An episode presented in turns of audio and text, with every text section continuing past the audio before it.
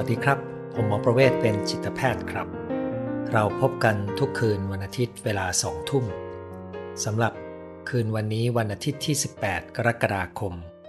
พุทธศักราช 2564 เรามีนัดกันในหัวข้อ mindset ของคนรัก หัวข้อนี้มาจากสมาชิกที่ตั้งคำถามเข้ามา สัปดาห์ที่แล้วนะครับ ตอนที่ผมคุยเรื่องของ mindset ของนักสู้ ก็มีสมาชิกส่งเข้ามาว่า อยากรู้ วิธีประเมินหรือดู mindset เพื่อดูว่าคนคนนี้เหมาะที่จะเป็นคู่รักไหม ซึ่งเป็นคำถามที่น่าสนใจมากนะครับ ก็มีคุณแม่ท่านหนึ่ง ซึ่งเข้าใจว่าลูกคงโตเป็นวัยรุ่นแล้ว ก็ส่งมาบอกว่าใช่อยากรู้จะได้ ไปช่วยแนะนำลูกได้ในการเลือกคู่ ผมก็มานั่งนึกดูนะครับว่า ถ้าเราจะคุยเรื่องของ mindset ในการเลือกคู่ เราจะไปดูหรือมองหาอะไร ในคนที่จะมาเป็นคนรักของเรานะครับ ก็เลยตั้งชื่อให้สั้นกระชับว่า mindset ของคนรัก แต่จริง ๆ แล้วเนี่ย mindset ของคนรัก ถ้าเราอยากจะเป็นคู่ที่ดี ตัวเราก็ต้องมีสิ่งนี้ด้วยนะครับ เป็น ทักษะ ความสามารถเป็นทัศนคติ เป็นระบบความคิดที่เราควรจะฝึกฝนขึ้นมาในตัวเรานะครับ ซึ่งถ้าท่านได้มีโอกาสฟังจนจบ ท่านจะพบว่ามันเป็นส่วนหนึ่งของการพัฒนาตัวเรา ที่น่าจะต้องมีกันทุกคนด้วย นี่อย่างแรกก็คือต้องรู้นะครับว่า พลังดึงดูด ที่ทำให้คน มีความรู้สึกดึงดูดเข้าหากัน มันเป็นสิ่งที่มีส่วนผสมของความรู้สึกอยู่มาก แต่เวลาเราพูดถึง mindset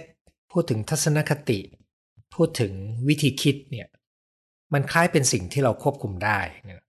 ดังนั้นเวลาที่เรารู้สึกดึงดูด หรือสนใจใครเนี่ยมันเป็นเรื่องยากพอสมควรที่เราจะควบคุมความรู้สึกทั้งหมดของเราได้ แต่มีแต่การที่เราจะฝึกถอยออกมา เพื่อมองภาพเหมือนเราถอยมาดูหน่อยหนึ่งมาทบทวนมาทำความเข้าใจในความรู้สึกของตัวเอง มาทบทวนเพื่อดูว่าเกิดอะไรขึ้นบ้าง ซึ่งในจังหวะที่เราถอยมาทบทวนเนี่ยก็จะเป็นจังหวะที่เราจะผสมมุมมองที่มีความเป็นเหตุผลและความเป็นจริง เข้าไปอยู่ด้วยนะครับ ซึ่งในที่นี้ก็จะทำให้เราถ่วงดุลได้ระหว่างการเลือกคู่ที่ต้องอาศัยทั้งความรู้สึก และต้องอาศัยทั้ง เหตุผลและความสอดคล้องกับความเป็นจริง เข้ามาผสมกันนะครับ แน่นอนว่าแต่ละคนก็จะมีวิธีมีสไตล์ที่ไม่เหมือนกันทำไมต้องมีทั้งส่วนผสมทั้งสองอย่างนะครับเออผมเคยเห็นทั้งคนที่เลือกด้วยความรู้สึกล้วนๆกับเห็นทั้งคนที่เลือกด้วยเหตุผลล้วนๆนะครับ ปรากฏว่าชีวิตคู่ไปลำบาก เพราะว่าเอาแต่ความรู้สึกอย่างเดียวก็ไม่ได้ เอาแต่เหตุผลอย่างเดียวก็ไม่ได้ นั้นเวลาที่ผมจะพูดถึง mindset เนี่ย ขอให้ตระหนักว่ามันเป็นส่วนของกระบวนการที่เราตั้งใจหรือว่าทำโดยรู้ตัว ที่จะใช้ในการประเมินเพื่อพัฒนาตัวเรา หรือประเมินเพื่อดูคู่ของเรา ว่าเขาสามารถที่จะเข้ากันได้กับเราไหม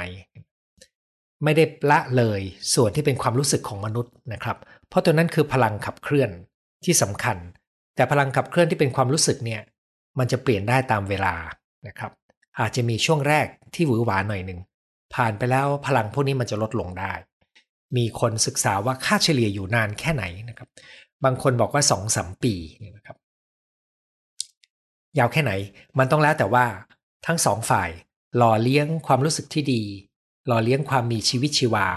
ในชีวิตคู่ยังไงนะครับ อันนี้ ผมก็มานั่งนึกว่าจะเลือกหัวข้อนี้จะมาพูดตรงไหนดีนะครับ เพราะมันเป็นโจทย์ที่กว้างก็พอดี ช่วงนี้กำลังอยู่ระหว่างการยกร่างออกแบบหลักสูตรใหม่ ที่ชื่อบทเรียนความรักความสัมพันธ์ ในหลักสูตรนี้ก็มีบทเรียนหนึ่งที่ผมกำลังขึ้นรูปอยู่นะครับ เป็นบทเรียนที่ว่าด้วยเรื่องด่านสำคัญในการที่คนเราจะคบหากัน ซึ่งไม่ได้จำกัดเฉพาะคู่รักที่เป็นหนุ่มสาวนะครับ ในด่านสำคัญนี่อาจจะหมายถึงเพื่อนร่วมธุรกิจก็ยังได้เลย หรือไม่ก็เป็นคู่รักร่วมเพศ หรือเป็นทางเลือกต่างๆ มนุษย์ล้วนแล้วแต่ต้องผ่านด่านในความสัมพันธ์ที่คล้ายๆกัน แต่ถ้าเป็นเรื่องของความรักเชิงชายหญิง หรือความรักที่เป็นคนที่มีทัศนคติทางเพศ เช่นรักรวมเพศนะครับ ตัวนี้ก็ยังต้องผ่านด่านเช่นกันนะครับ เพียงแต่ คนที่อยู่ในไม่ได้อยู่ในกระแสหลักเนี่ยจะต้องเจอโจทย์ท้าทาย จากความไม่เข้าใจของสังคม เพิ่มเข้ามาแล้วก็จะกลายเป็นแรงกดดันด้วยนะครับ แต่ในที่นี้ผมจะพูดเป็นกลางๆ ก็คือ 5 ด่านสำคัญ ซึ่งใน 5 ด่านสำคัญเนี่ยก็จะมีโจทย์ท้าทายที่เราจะต้องจัดการให้ผ่านนะครับ แล้วก็ใน 5 ด่านเนี่ยมันไม่ได้ซ้อนกันเป็นไม่ได้เดินเป็นเส้นตรงนะครับ ไม่ใช่ผ่านด่านหนึ่งไปด่าน 2 จนถึงจบด่าน 5 แล้วก็จบกันนะครับ แต่มันซ้อนแล้วก็สลับไปมาแล้วก็ซ้อนกันได้นะครับ ท่านลองฟังดูนะครับว่าใน 5 ด่านนี้มีสิ่งท้าทายอะไรในความสัมพันธ์ แล้วถ้าเราจะพัฒนาตัวเราให้เป็นคนที่มีความพร้อมในการมีคู่ที่ดี เราจะประเมินคนที่เราคบหาอยู่ ว่า mindset ของเขาทัศนคติของเขาวิธีคิดของเขาจะไปกันรอดไหมเนี่ย ตัวนี้ก็จะมาดูโครงใหญ่ ๆ ตาม ตามประเด็นที่ผมวางไว้นะครับ ด่านแรกคืออะไรนะครับ ด่านแรกเวลาที่คนเรามาเริ่มคบหากันนะครับ ต่างฝ่ายต่างยังไม่รู้จักตัวตนที่แท้จริง ต่างฝ่ายต่างพยายามนำเสนอแง่มุมของตัวเองที่ดูดีนะครับ พยายามบริหารเสน่ห์พยายามจะสร้างภาพเพื่อให้อีกฝ่ายหนึ่งประทับใจ มันเต็มไปด้วยความตื่นเต้น และจินตนาการนะครับนั้นในการครบกันใหม่ๆเนี่ยเวลาที่เราครบกับใครสักคนหนึ่งเราไม่ได้คบกับเขาที่ตัวตนที่แท้จริงของเขา แต่เรากำลังมีความฝันมีจินตนาการปนเข้าไปอยู่ในนั้นนะครับ ซึ่งเราจะมีการฉายภาพในใจ ที่กำลังเข้าใจว่าเขาเป็นอย่างนั้นอย่างนี้ โดยที่เราไม่เคยรู้ตัวนะครับ แล้วสิ่งที่เราฉายภาพเนี่ยมักจะไม่ใช่เป็นจริงนั้นในเวลาที่เรา เข้าใจว่าเขาเป็นแบบนั้นแบบนี้เนี่ยนะครับในช่วงแรกตอนที่ยังเป็นช่วงของอาจจะเรียกว่าช่วงไม่รู้จะเรียกว่าอะไรดี ช่วงใหม่ๆ ที่ยังโรแมนติกอยู่นี่นะครับ เราก็จะต้องมีความสามารถที่จะแยกแยะ โดยไม่ติดกับความฝันจินตนาการ ที่เราสร้างขึ้นในใจของตัวเองจนเกินไป แล้วมีความสามารถที่จะเปิดรับเพื่อ เก็บรวบรวมข้อมูล ความเป็นจริงของคนคนนั้นนะครับ มันเหมือนเป็นการปฏิติดประต่อภาพเพื่อทำให้เรารู้จักคนคนนั้นให้มากขึ้น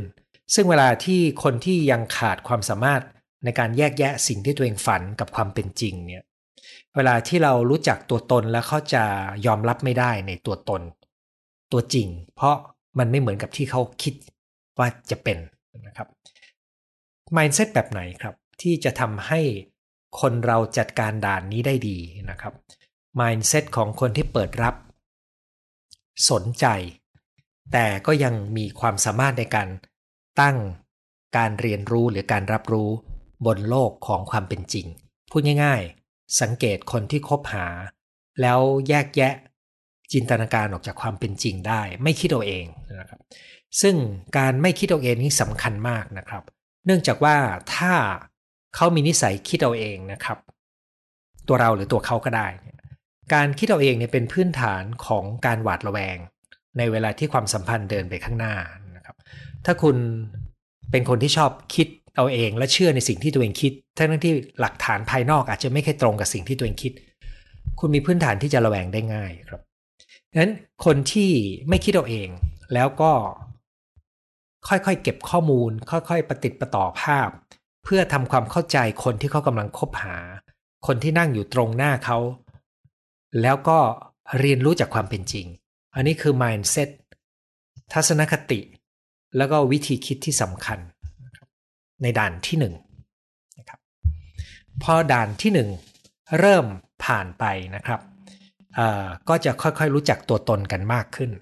แล้วก็จะมีสิ่งที่ไม่ค่อยเหมือนกับที่คิดไว้ ไม่เหมือนกับที่จินตนาการนะครับ พบความแตกต่างระหว่างกัน พบแง่มุมที่ไม่ค่อยชอบ แล้วก็จะเริ่มมีความขัดแย้งกัน อาจจะขัดแย้งกันในเรื่องเล็กๆ เช่น จะกินอะไรนะครับ หรือขัดแย้งกันในเรื่องใหญ่ ๆ แล้วแต่กรณีนะครับ บางคนในงานแต่งงานกว่าจะจัดเสร็จทะเลาะกันเลย ในระหว่างการจัดงานแต่งงาน เพราะขัดแย้งกันนะครับนั้นด่านนี้ก็คือด่านที่ตัวตนเริ่มปรากฏ แล้วความขัดแย้งความแตกต่างเริ่มเห็นชัด มันจึงขึ้นอยู่กับว่าสองฝ่ายเนี่ยได้ปรับจูน การรับรู้ความเป็นจริงมาเป็นลำดับ ในระหว่างที่อยู่ในด่านแรกดีเพียงใด แล้วเมื่ออยู่ในด่านเนี้ยเขาจัดการกับความแตกต่างระหว่างกันอย่างไรนะครับ ถ้าเขาชอบการควบคุม ทั้งสองฝ่ายก็จะเกิดการสู้กัน กล่าวโทษ ไม่ไว้ใจทะเลาะกันขัดแย้งกัน เราต้องดูนิสัยหรือวิธีการในการ จัดการความแตกต่างและความขัดแย้งซึ่งคนที่จะมี mindset ที่เอื้อในการผ่านด่านนี้ได้เนี่ยจะเป็นคนที่สามารถที่จะมองจากมุมของคนอื่น ด้วยความเข้าใจได้คำว่ามองด้วยความเข้าใจเนี่ยไม่ได้แปลว่าต้องเห็นด้วย แต่ว่าเข้าใจนะครับเข้าใจว่าเธอคิดอย่างนี้เธอรู้สึกแบบนี้ แต่ไม่ได้แปลว่าฉันเห็นด้วยนะ แต่ฉันเข้าใจเธอนะครับเข้าใจไม่เหมือนกับเห็นด้วย เห็นด้วยกับยอมรับก็เป็นคนละส่วนกันใช่ไหมครับดังนั้นตรงนี้ก็คือความสามารถที่จะมองจากมุมของคนอื่นมีทัศนคติที่เข้าอกเข้าใจนะครับ สามารถมองจากอีกฝ่ายหนึ่งได้ แล้วก็ต้องมีทักษะในการจัดการอารมณ์ตัวเองด้วยครับ ความสามารถในการมองว่าเออมันเป็นความแตกต่างที่เป็นเรื่องปกติ แล้วก็จัดการอารมณ์สงบอารมณ์ตัวเองได้นะครับ สามารถจัดการความขัดแย้งได้ด้วยความยืดหยุ่น แต่ในขณะเดียวกันตัวที่สำคัญมาก ที่จะมีผลต่อความยั่งยืนของความสัมพันธ์ก็คือ มีจุดยืนที่ชัดเจน ว่าอะไรยอมได้อะไรยอมไม่ได้นะครับทำไมต้องมีจุดยืนรู้ไหมครับ เพราะว่าถ้าฝ่ายใดฝ่ายหนึ่ง เป็นฝ่ายที่ยอมไปเรื่อยๆนะครับ ระยะแรกอาจจะคบหากันได้อยู่กันได้ ตามใจนะครับ เมื่อไหร่ก็ตามที่ผมเห็นคู่คู่หนึ่ง ที่ฝ่ายหนึ่งเป็นศูนย์กลาง อีกฝ่ายหนึ่งตามใจตลอด ผมรู้ว่าไม่ช้าก็เร็ว ฝ่ายที่ตามใจ จะยอมรับได้ยากขึ้นเรื่อยๆนะครับ ซึ่งอันนี้แปลว่า คนที่มีจุดยืนของตัวเอง และมีความสามารถในการเจรจาต่อรอง มีความสามารถที่จะเลือกเพื่อตอบสนองความต้องการของตัวเอง ได้อย่างเหมาะสมโดยเข้าใจอีกฝ่ายหนึ่งตัวนี้จะเป็นเป็นคุณสมบัติที่มีความสำคัญ อันนี้คือด่านที่2นะครับ ในด่านที่ 3 นะครับ ถ้าเขาผ่านด่านที่ 2 ได้ ก็คือถ้าเขาทะเลาะกันขัดแย้งกัน แต่ยังทนกันได้และยอมรับกันได้ ก็จะเข้าสู่ด่านที่ 3 คือด่านของการปรับตัวเข้าหากัน และก็เริ่มยอมรับความเป็นจริงของความแตกต่างของอีกฝ่ายหนึ่งได้มากขึ้น ในด่านนี้เนี่ยถ้าปรับตัวได้ดีก็จะสามารถที่จะให้เกียรติกัน ให้พื้นที่ส่วนตัว แบ่งปันกัน แต่ก็รับผิดชอบตัวเองได้ดีด้วยนะครับ การปรับตัวเข้าหากันนี้ก็ต้องอาศัยทักษะนะครับ ต้องการทัศนคติที่ที่เหมาะสม ทัศนคติเช่นไรนะครับ mindset แบบไหนที่จะทำให้เขาปรับตัวและยอมรับกันได้ และอยู่กันได้ต่อในความสัมพันธ์นั้น ก็คือ mindset ของการให้เกียรติ ยอมรับ และรับผิดชอบตัวเอง ในความหมายว่าไม่พึ่งพาอีกฝ่ายหนึ่งจนเกินไปนะครับ แบ่งปันได้ แล้วก็มีพื้นที่ให้ อย่างที่ผมเคยพูดไว้ครั้งหนึ่งว่า ในไลฟ์หัวข้อว่า รักแค่ไหนก็ต้องลากเส้นแบ่งระหว่างกันนะครับ ถ้าคุณอยากดูว่าคู่ของคุณเป็นคนให้เกียรติคนดีแค่ไหน อย่าไปดูตอนที่เขาปฏิบัติกับคุณในช่วงที่คบหากันใหม่ๆนะครับ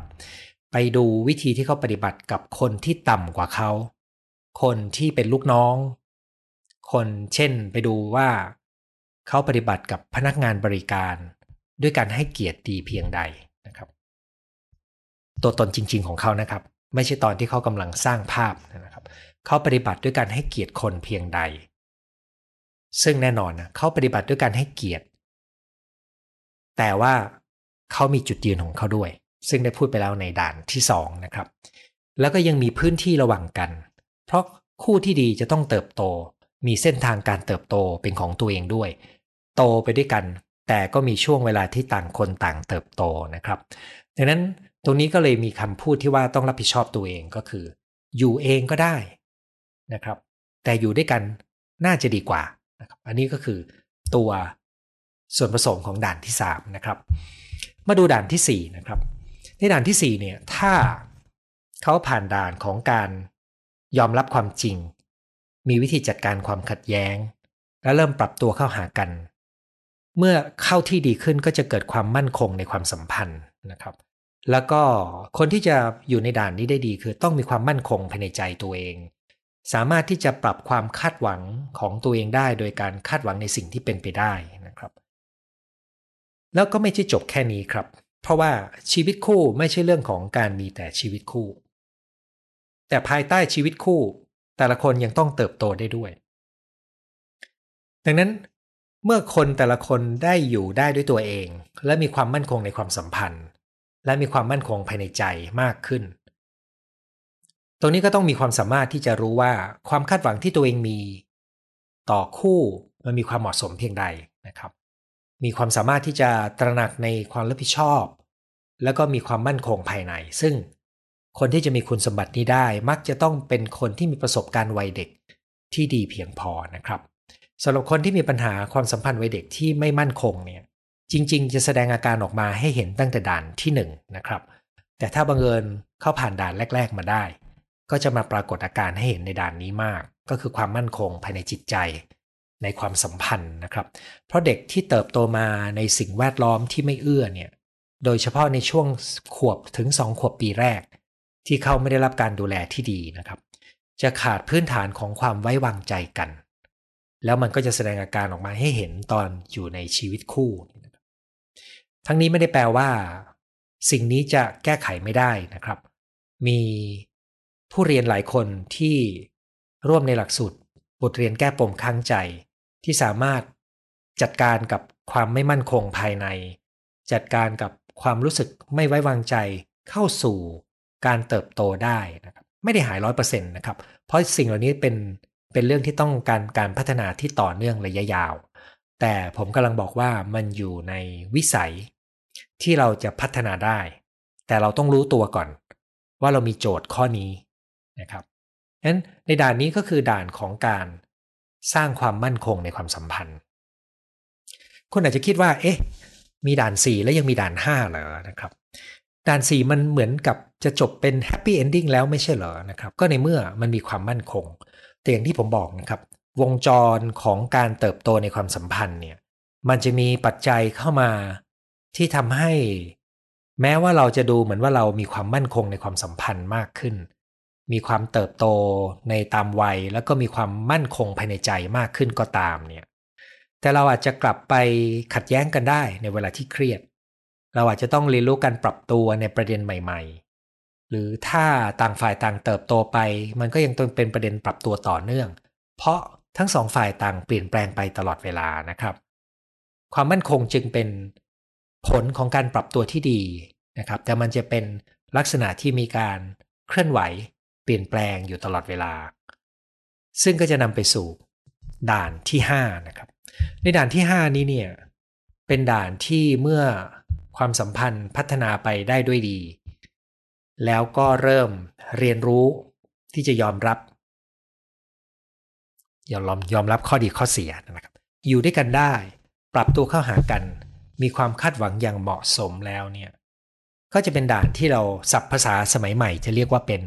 co-creation นะครับ คือเป็นด่านที่สองคนสามารถที่จะร่วมกันออกแบบชีวิตที่ตอบโจทย์ความต้องการที่หลากหลายของทั้งสองฝ่ายได้ ซึ่งกระบวนการนี้ต้องอาศัยความคิดสร้างสรรค์ เป็นการสร้างสรรค์สิ่งใหม่ๆ ให้ชีวิตได้เติบโตงอกงามไปด้วยกัน แต่มีทางเดินเป็นของตัวเองได้ด้วยนะครับการสร้างสรรค์เช่นนี้เนี่ยมันจะเกิดเหมือนกับการสร้างความรู้สึกใหม่ๆขึ้นมา ที่ไม่ซ้ำซากจำเจและน่าเบื่อ หลายคู่เนี่ยทนอยู่กัน ผ่านขั้นตอนก็คือ เริ่มขัดแย้ง แล้วก็ ไม่อยากขัดแย้งก็เลยห่างๆกันไว้ แต่ก็มีลูกแล้วก็เลยทนทนกันไปนะครับ ไม่ได้มีความมั่นคงในลักษณะของด่านที่4เมื่อสักครู่นี้ แต่มีการปรับตัวเพื่อทนอยู่กัน จะไม่จะไม่มีชีวิตชีวาครับ แต่ในคนที่เดินผ่านมาได้แบบเติบโตเนี่ยด่านนี้จะเป็นด่านที่เห็นว่ามันจะมีชีวิตชีวาอยู่ในชีวิตคู่นี่นะครับ ซึ่งเช่นนี้มันต้องการทัศนคติแบบไหนนะครับ ต้องการ mindset แบบไหน ก็ต้องการความเป็นนักผจญภัย เป็นนักทดลองที่สามารถเปิดรับสิ่งใหม่ พร้อมเล่นสนุกไปกับชีวิตนะครับ ในวงเล็บในแบบที่ไม่กลัวแก่นะครับสามารถเปิดทดลองสิ่งใหม่ ๆ ในชีวิตเพื่อทั้งในแง่ของการเรียนรู้ตัวเอง เรียนรู้คู่ แล้วก็เป็นการเติบโตเข้าใจชีวิตมากขึ้น เป็นส่วนหนึ่งของกระบวนการเรียนรู้ตลอดชีวิตครับ คือเราพูดถึง ไอตัวการเรียนรู้ตลอดชีวิตเหมือนมันเป็นสิ่งที่ต้องเรียนรู้เป็นวิชาการ แต่จริงๆเนี่ยการเรียนรู้ตลอดชีวิตคนเราเนี่ยความสัมพันธ์ที่ใกล้ชิดจะเป็นบทเรียนที่สำคัญมากๆ เนื่องจากว่าตัวตนของเราเนี่ยถูกสะท้อนภาพในความสัมพันธ์ที่เรามีกับคนอื่นนะครับเพราะฉะนั้นเราจะรู้สึกกับตัวเองยังไง เราจะมองตัวเองยังไงเนี่ยส่วนหนึ่งมันเกิดจากการที่ เรามีปฏิสัมพันธ์กับคนอื่นยังไง เราเข้าใจกันกับคนอื่นยังไง เราได้รับความยอมรับ ได้รับความชื่นชมจากคนรอบตัวอย่างไรนะครับ สิ่งเหล่านี้ล้วนแล้วแต่สะท้อนป้อนกลับมา ต่อการนิยามตัวตนของเราเนี่ยนะครับ แล้วในคู่ที่เกื้อกันจริง ๆ เนี่ยควรจะเนี่ยนะครับ เอื้อต่อการที่ทั้งสองฝ่ายจะเติบโตไปในทางจิตวิญญาณนะครับคำว่าจิตวิญญาณในที่นี้หมายถึงว่า การครบกันนี่มันเอื้อต่อการ ค้นหาความหมายของชีวิต ในรูปแบบที่ทำให้ทั้งสองฝ่ายพบว่า มันเป็นคู่ชีวิตกันจริงๆนะครับคือมันทำให้เราได้เติบโต มีความสุขในทางโลก มีความสุขในทางธรรมนะครับ แล้วก็ยังมีความแปลกใหม่ไม่จำเจนะครับ แต่ว่าอยู่ได้ด้วยตัวเองด้วย คุณฟังถึงตรงนี้คุณอาจจะรู้สึกว่า โหมันไอเดียเป็นอุดมคติมาก เออผมก็วาดด่านให้เห็น เพื่อให้คุณรู้ว่า อันนี้คือสิ่งที่ ถ้าคุณอยากมีสิ่งที่ดีที่สุดในชีวิตคู่ อันนี้คือความเป็นไปได้ แล้วก็ชีวิตคู่หรือการคบหากันในความสัมพันธ์ทั่วไป ไม่ใช่เรื่องง่ายนะครับ แต่ถ้าลองทวน 5 ด่านนี้นะครับ มันไม่ได้มีอะไรซับซ้อนมากนะครับ เพียงแต่มันมีโจทย์ที่ดูเหมือนเยอะเหมือนกันนะครับ ด่านแรกก็คือให้ระวังจินตนาการของเรา รู้จักการบนฐานของความเป็นจริง ไม่คิดเอาเองนะครับ ไม่ยากมากใช่ไหมครับ2ก็คือ รู้วิธีจัดการความคาดหวังและความแตกต่างระหว่างกัน สามารถจัดการความขัดแย้งได้ สามารถจัดการอารมณ์ได้แล้วก็มีจุดยืน ในสิ่งที่เราให้ความสำคัญได้ ผมขออนุญาตยกตัวอย่างจุดยืนนะครับ คือบางคนมีจุดยืนว่าฉันจะไม่ดื่มแอลกอฮอล์ฉันจะไม่กิน ไม่สูบบุหรี่นะครับฉันจะไม่ลองยา อันนี้เป็นจุดยืนเหมือนกันใช่ไหมครับ หรือบางคนอาจจะมีจุดยืนว่าในเรื่องเพศฉันมีอะไรที่ลองได้อะไรที่ลองไม่ได้ อันนี้เป็นจุดยืนเหมือนกัน มันมีรายละเอียดเยอะมากครับในเรื่องจุดยืน ในเรื่องการใช้เงิน ตรงไหนฉันยอมรับได้ ตรงไหนฉันยอมรับไม่ได้ รายละเอียดพวกนี้แหละ คือสิ่งที่จะทำให้เห็นว่าคนนั้นมีความชัดเจนในสิ่งสำคัญ ในสิ่งที่เขาให้คุณค่าเพียงใดนะครับ แล้วก็ ด่านที่ 3 ก็คือการปรับตัว การให้เกียรติ การให้พื้นที่ต่อกัน การมีพื้นที่ระหว่างกัน ไม่ต้องใกล้ชิดกันเกินไป มีเส้นแบ่งระหว่างกันนะครับ ด่านที่ 4 คือความมั่นคงภายใน ซึ่งจะเอื้อต่อการเติบโตไปด้วยกัน และก็ด่านที่ 5 ก็คือ การโคครีเอทคือร่วมออกแบบชีวิตที่สร้างสรรค์ร่วมกัน เติบโตไปด้วยกัน ไม่จำกัดแต่การเติบโตในทางการงานหรือทางโลกแต่เพียงอย่างเดียวนะครับ แค่นี้ก็ถือเป็นเรื่องที่อาจจะหาคนแบบนี้ไม่ค่อยมีใช่ไหมครับเพราะฉะนั้นเราก็ต้องดูความเป็นจริง แล้วเราก็ต้องเห็นส่วนผสม หัวใจสำคัญก็คือ ความพร้อมในการเรียนรู้ ความพร้อมในการปรับตัวและเปลี่ยนแปลง การรับฟัง และการที่สามารถที่จะเข้าใจอีกฝ่ายหนึ่งได้นะครับ ก่อนจะจบ ผมมีคำถามข้อหนึ่ง ซึ่งไม่เกี่ยวกันกับเรื่องที่ผมคุยเลยนะครับ คือมีรุ่นพี่คนไทยในต่างประเทศท่านหนึ่ง ซึ่งปัจจุบันเป็นประธานเครือข่ายหญิงไทยในยุโรป ส่งคำถามมาว่า เขาอยาก ขอข้อคิดจากผมว่า คนไทยในต่างประเทศที่ในเวลานี้อยากส่งกำลังใจและการช่วยเหลือที่เป็นรูปธรรม มาให้กับคนไทยในประเทศไทย ซึ่งกำลังดูเหมือนอยู่ในสภาวะที่ยากลำบาก เขาจะทำอะไรให้ได้บ้าง ที่จะเป็นสิ่งที่ตอบโจทย์ได้ตรงกับความต้องการนะครับ แน่นอนนะครับเขาคงไม่สามารถส่งวัคซีนมาให้ได้นะครับ แต่ว่าผมอยากจะขอข้อคิดจากสมาชิกที่ได้ชมรายการนี้นะครับ เขียนมาใต้โพสต์ก็ได้เอ่อแล้วก็ท่านที่ดู YouTube นะครับ นี่จะเป็นครั้งแรก ๆ ที่ผมไปดูข้อเขียนของท่านใต้คลิป YouTube ในครั้งนี้ เพื่อรวบรวมข้อคิด แล้วก็ส่งไปให้พี่ท่านนี้นะครับ เขาชื่อพี่ป๊อกนะครับชื่อจริงผมจำไม่ได้แล้ว